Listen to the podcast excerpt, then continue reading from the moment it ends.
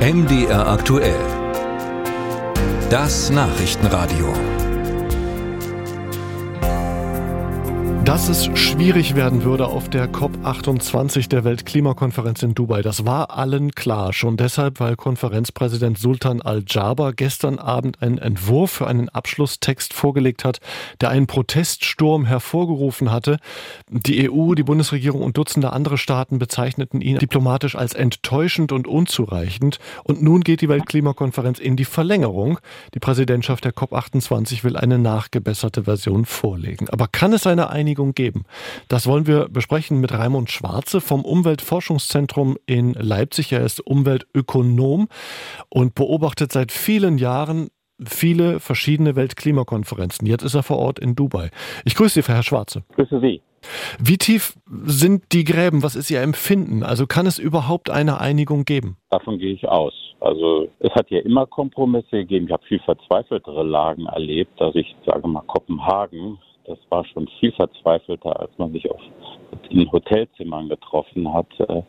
Hier ist es schon noch alles sehr geordnet. Es ist allerdings ein Moment, wo vielleicht Weltgeschichte geschrieben wird. Können Sie uns das erläutern? Warum? Ja, es hat sich eine Mehrheit, man spricht hier von der Supermehrheit gefunden, die sich gegen einzelne Länder, die sich dem Fortschritt verweigern, als Supermehrheit aufstellen. Sie wissen aber, es gibt Mehrheitsbeschluss in UN-Verhandlungen. Das ist immer der Konsens. Vielleicht Konsens minus einem Land, aber nicht Konsens minus vielen Ländern. Hier könnte es zum ersten Mal in der Geschichte zu einem Mehrheitsbeschluss für die Zukunft der Welt in Anwesenheit des Generalsekretärs kommen.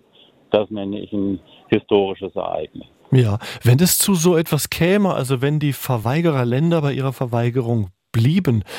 Wäre denn dann eine Abschlusserklärung einer Weltklimakonferenz trotzdem gültig und wäre sie völkerrechtlich verbindlich? Definitiv ist sie verbindlich, wenn der letzte Hammer dazu fällt. Nun muss, muss man sagen, das ist ja noch gar nicht passiert. Ich erwarte jetzt eben hektische diplomatische Aktivitäten von vor allen Dingen den großen Ländergruppen, darunter China und die USA im Besonderen, die noch versuchen werden, einen konsensfähigen Abschluss zu finden. Wenn es keinen gäbe, ja, in der Tat, wenn dann dieser Präsident ein Ölscheich, also den letzten Hammer über das Dokument fallen ließe, trotz Widerspruchs von, sagen wir mal, Zwölfen. Das wäre dann ein historischer Beschluss zugunsten zukünftiger Generationen, zugunsten unserer Welt und in Gegenwart des Chefs dieser ganzen Veranstaltung. Und was ist aus Ihrer Sicht jetzt die wahrscheinlichste Variante? Also der Aufreger ist ja bisher, dass in dem ersten Textentwurf der von mehr als 100 Staaten eingeforderte Ausstieg aus Kohle, Öl und Gas gar nicht mehr erwähnt wurde. Glauben Sie, dass das jetzt noch mal komplett gedreht wird?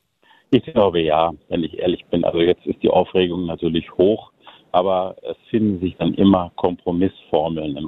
Dann ist eben der Ausstieg aus der Kohle und dem Öl und dem Gas, dann die Ersetzung von Öl, Kohle und Gas oder ähnliches. Die Formulierungen, die dann gefunden werden, daran haben Diplomaten Übung, die finden sich schon, aber sie müssen vor allen Dingen durchgesetzt werden und das gelingt eigentlich nur den großen Blöcken noch immer, also USA und China.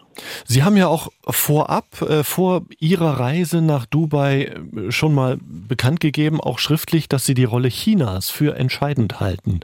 Warum? Also nicht nur, weil die Chinesen immer blumige Formulierungen für alles Mögliche finden, was jetzt gerade gebraucht wird. Das weniger ernst, aber ernst ist, sie sind natürlich heute eine Großmacht. Und sie haben diese Doppelfunktion. Sie sind zum einen eben auf Augenhöhe mit den USA, der EU, zum anderen aber noch immer Fürsprecher der großen Gruppe der Entwicklungsländer. Und sie können zwischen den Rollen wählen gewissermaßen. Das gibt ihnen natürlich einen unglaublichen Libero-Status und macht sie das ganz entscheidend. Ohne sie geht hier gar nicht.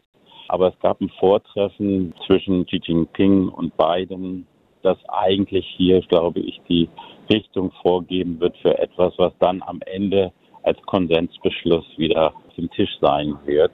Dann hoffentlich mit dem Druck der Mächte im Hintergrund auch für verbindlich für Saudi-Arabien. Jedenfalls müssen sie dann mindestens den Saal verlassen. Mhm. Gegenstimmen sind an sich hier nicht erlaubt. Also jetzt herrscht hektische Diplomatie, wie Sie es beschrieben haben, aber wie lange kann denn das jetzt laufen? Ist damit mit dieser Verlängerung die Klimakonferenz, ist das ein Open End? Kann das bis Weihnachten gehen? Und das kann es nicht. Es endet immer dann, wenn die Delegationen abreisen, wenn da also ein Mindestmaß an Vertretung der Weltgemeinschaft nicht mehr gewährleistet. Also mindestens zwei Drittel aller Länder müssen hier anwesend sein. Das wird aber nicht so lange gehen, denn die haben schon ihre Flüge gebucht, ich sag mal Freitag oder am Wochenende.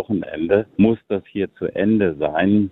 Es kann eben nur sein, dass es mit keinem Abschluss endet. Das hatten wir mal. Einmal war das schon in Den Haag vor vielen Jahrzehnten so. Da konnte man sich auch gar nicht einigen und hat sich dann nochmal auf eine Sitzung in Bonn vertagt.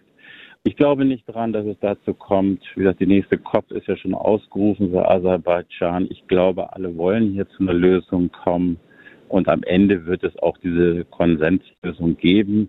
Alles andere wäre eine große Überraschung und vielleicht auch etwas, über wie viel nachdenken werden in Zukunft. Spannend, was da gerade passiert auf der Weltklimakonferenz. Raimund Schwarze war das Umweltökonom vom Umweltforschungszentrum in Leipzig. Er ist in Dubai vor Ort.